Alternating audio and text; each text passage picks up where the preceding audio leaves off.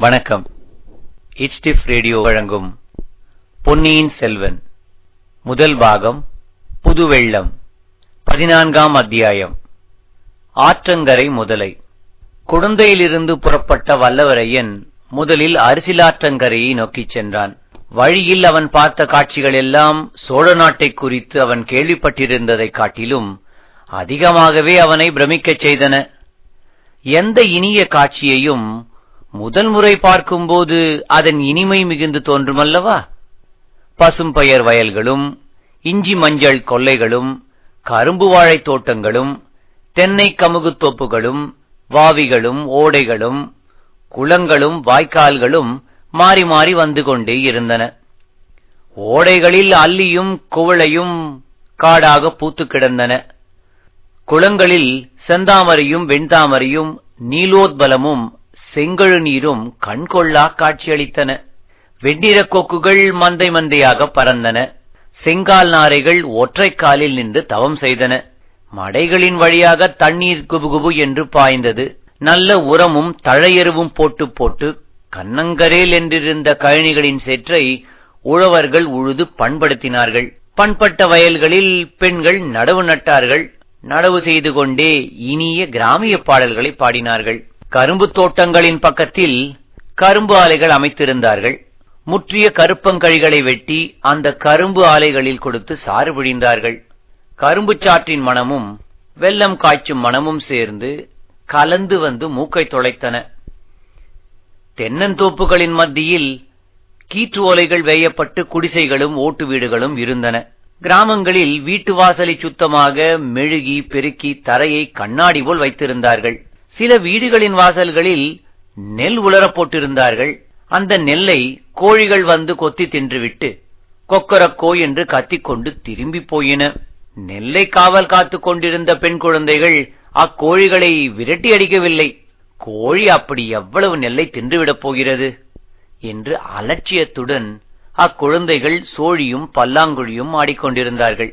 குடிசைகளின் கூரைகளின் வழியாக அடுப்பு புகை மேலே வந்து கொண்டிருந்தது. அடுப்பு புகையுடன் நெல்லை புழுக்கும் மணமும் கம்பு விறக்கும் மணமும் இறைச்சி வதக்கும் நாற்றமும் கலந்து வந்தன. அக்காலத்தில் போர் வீரர்கள் பெரும்பாலும் மாமிச பட்சணிகளாகவே இருந்தார்கள். வல்லவரையனும் அப்படித்தான். எனவே அந்த மனங்கள் அவனுடைய நாவில் ஜலம் ஊறச் செய்தன. ஆங்காங்கே சாலை ஓரத்தில் கொல்லர் உலைக்களங்கள் இருந்தன. உலைகளில் நெருப்புத் தணல் தகதகவென்று ஜொலித்தது. இரும்பு பட்டறையில் வைத்து அடிக்கும் சத்தம் டனார் டனார் என்று கேட்டது. அந்த உலைக்களங்களில் குடியானவர்களுக்கு வேண்டிய ஏர்கொழு மண்வெட்டி கடப்பாறை முதலியவற்றுடன் கத்திகள் கேடயங்கள் வில்கள் ஈட்டிகள் முதலிய குப்பல் குப்பலாக கிடந்தன. அவற்றை வாங்கிக் கொண்டு போக குடியானவர்களும் போர் வீரர்களும் போட்டி போட்டுக் கொண்டு காத்திருந்தார்கள். சிறிய கிராமங்களிலும் சின்னஞ்சிறு கோவில்கள் காட்சியளித்தன. கோவிலுக்குள்ளே சேமக்கலன் அடிக்கும் சத்தமும் நகரா முழங்கும் சத்தமும் மந்திர கோஷமும் தேவார பண்பாடலும் எழுந்தன. மாரியம்மன் முதலிய கிராம தேவதைகளை மஞ்சத்தில் எழுந்தருளப் பண்ணிக்கொண்டு பூசாரிகள் கரகம் எடுத்து ஆடிக்கொண்டும் உடுக்கு அடித்துக் கொண்டும் வந்து நெல் காணிக்கை தண்டினார்கள். கழுத்தில் மணிகட்டிய மாடுகளை சிறுவர்கள் மேய்ப்பதற்கு ஓட்டிப் போனார்கள். குடியானவர்கள் வயலில் வேலை செய்த அலுப்பு தீர மரத்தடியில் உட்கார்ந்து இளைப்பாறினார்கள். அப்போது செம்மறியாடுகளை சண்டைக்கேவி விட்டு அவர்கள் வேடிக்கை பார்த்தார்கள். வீட்டுக் கூரைகளின் மேல் பெண் மயில்கள் உட்கார்ந்து கூவ.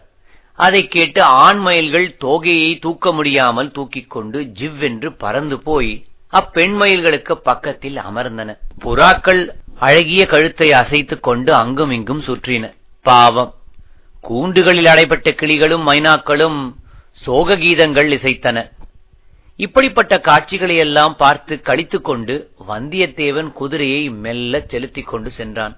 அவனுடைய கண்களுக்கு நிறைய வேலை இருந்தது. மனமும் இந்த பல்வேறு காட்சிகளை பார்த்து மகிழ்ந்து கொண்டிருந்தது. ஆயினும் அவன் உள்மனத்திலே லேசாக பனியினால் மூடுண்டது போல் ஒரு பெண்ணின் முகம் தெரிந்து கொண்டே இருந்தது. ஆஹா அந்த பெண் அவளுடைய செவ்விதழ்களைத் திறந்து தன்னுடன் சில வார்த்தை பேசியிருக்க கூடாதா? பேசியிருந்தால் அவளுக்கு என்ன நஷ்டமாகியிருக்கும்? அந்த பெண் யாராயிருக்கும்? யாராயிருந்தாலும் கொஞ்சம் மரியாதை என்பது வேண்டாமா? என்னை பார்த்தால் அவ்வளவு அலட்சியம் செய்வதற்குரியனாகவா தோன்றுகிறது. அந்த பெண் யார் என்பதை சொல்லாமலே அந்த சோதிடக் கிழவர் ஏமாத்தி விட்டார் அல்லவா? அவர் கெட்டிக்காரர் அசாத்திய கெட்டிக்காரர். பிறருடைய மனத்தை எப்படி ஆழம் பார்த்துக் கொள்கிறார்? எவ்வளவு உலக அனுபவத்துடன் வார்த்தை சொல்லுகிறார்? முக்கியமான விஷயம் ஒன்றும் அவர் சொல்லவில்லைதான் ராஜாங்க சம்பந்தமான பேச்சுகளில் அவர் மிகவும் ஜாக்கிரதையாக எதுவும் சொல்லாமல் தப்பித்துக் கொண்டார். அல்லது எல்லோருக்கும் தெரிந்ததையே விகசித சாதுரியத்துடனே சொல்லி சமாளித்துக் கொண்டார். ஆனாலும் தன்னுடைய அதிர்ஷ்ட கிரகங்கள் உச்சத்துக்கு வந்திருப்பதாக நல்ல வார்த்தை சொன்னார் அல்லவா? குழந்தை சோதிடர் நன்றாய் இருக்கட்டும். இவ்வாறெல்லாம் சிந்தித்துக் கொண்டு வந்தியத்தேவன் சென்றான். அவ்வப்போது எதிர்ப்பட்ட காட்சிகள் இடையிடையே அவனை சிந்தனை உலகத்திலிருந்து இவ்வுலகத்துக்கு இழுத்தன. கடைசியில் அரசியல் ஆற்றங்கரையை அடைந்தான். சிறிது தூரம் ஆற்றங்கரையோடு சென்றதும் பெண்களின் கைவளை குலுங்கும் சத்தமும் கலகலவென்று சிரிக்கும் ஒலியும் கேட்டன. அவர்கள் இருக்குமிடம் தெரியாமல் அரிசிலாற்றங்கரையில் அடர்ந்து வளர்ந்திருந்த மரங்கள் மறைத்துக் கொண்டிருந்தன. எங்கிருந்த பெண்களின் குரலொலி வருகிறது என்று கண்டுபிடிக்க வந்தியத்தேவன் ஆற்றங்கரை ஓரத்தை உற்று பார்த்துக் கொண்டே சென்றான். திடீரென்று ஐயோ ஐயோ முதலை முதலை பயமாயிருக்கிறதே! என்ற அபயக் குரலையும் கேட்டான். குரல் வந்த திசையை நோக்கி குதிரையை தட்டிவிட்டான். அந்த பெண்கள் இருந்த இடம் இரு மரங்களின் இடைவெளி வழியாக அவனுக்கு தெரிந்தது.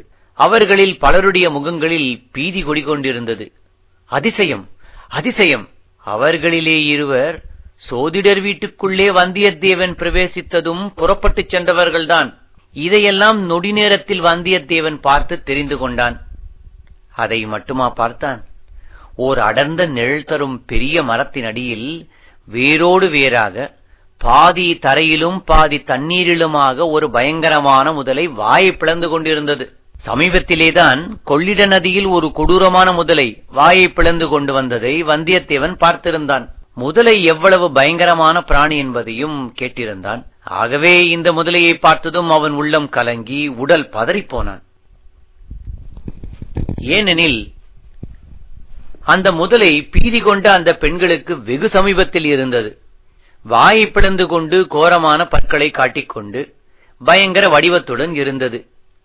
முதலை இன்னும் ஒரு பாய்ச்சல் பாய வேண்டியதுதான்.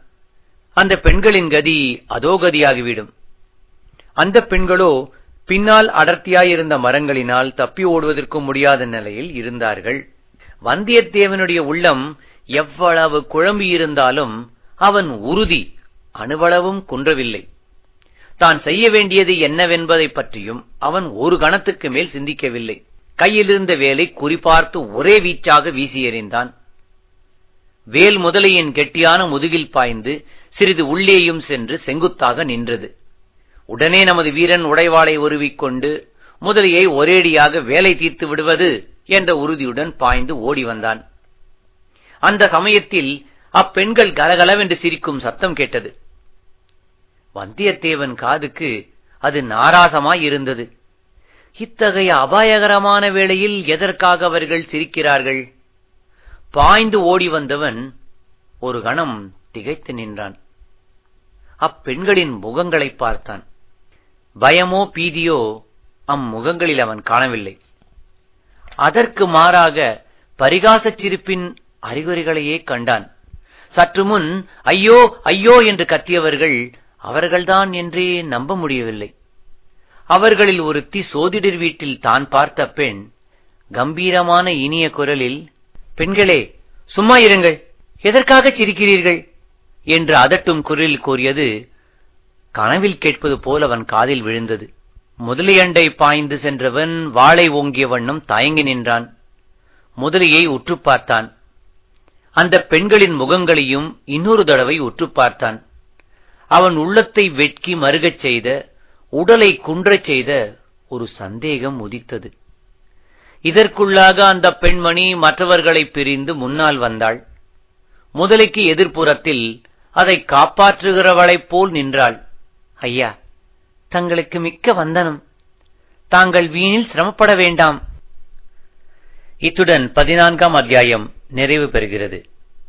மீண்டும் அடுத்த பகுதியில் உங்களை சந்திக்கும் வரை உங்களிடம் இருந்து விடைபெறுவது ஸ்ரீ நன்றி வணக்கம்.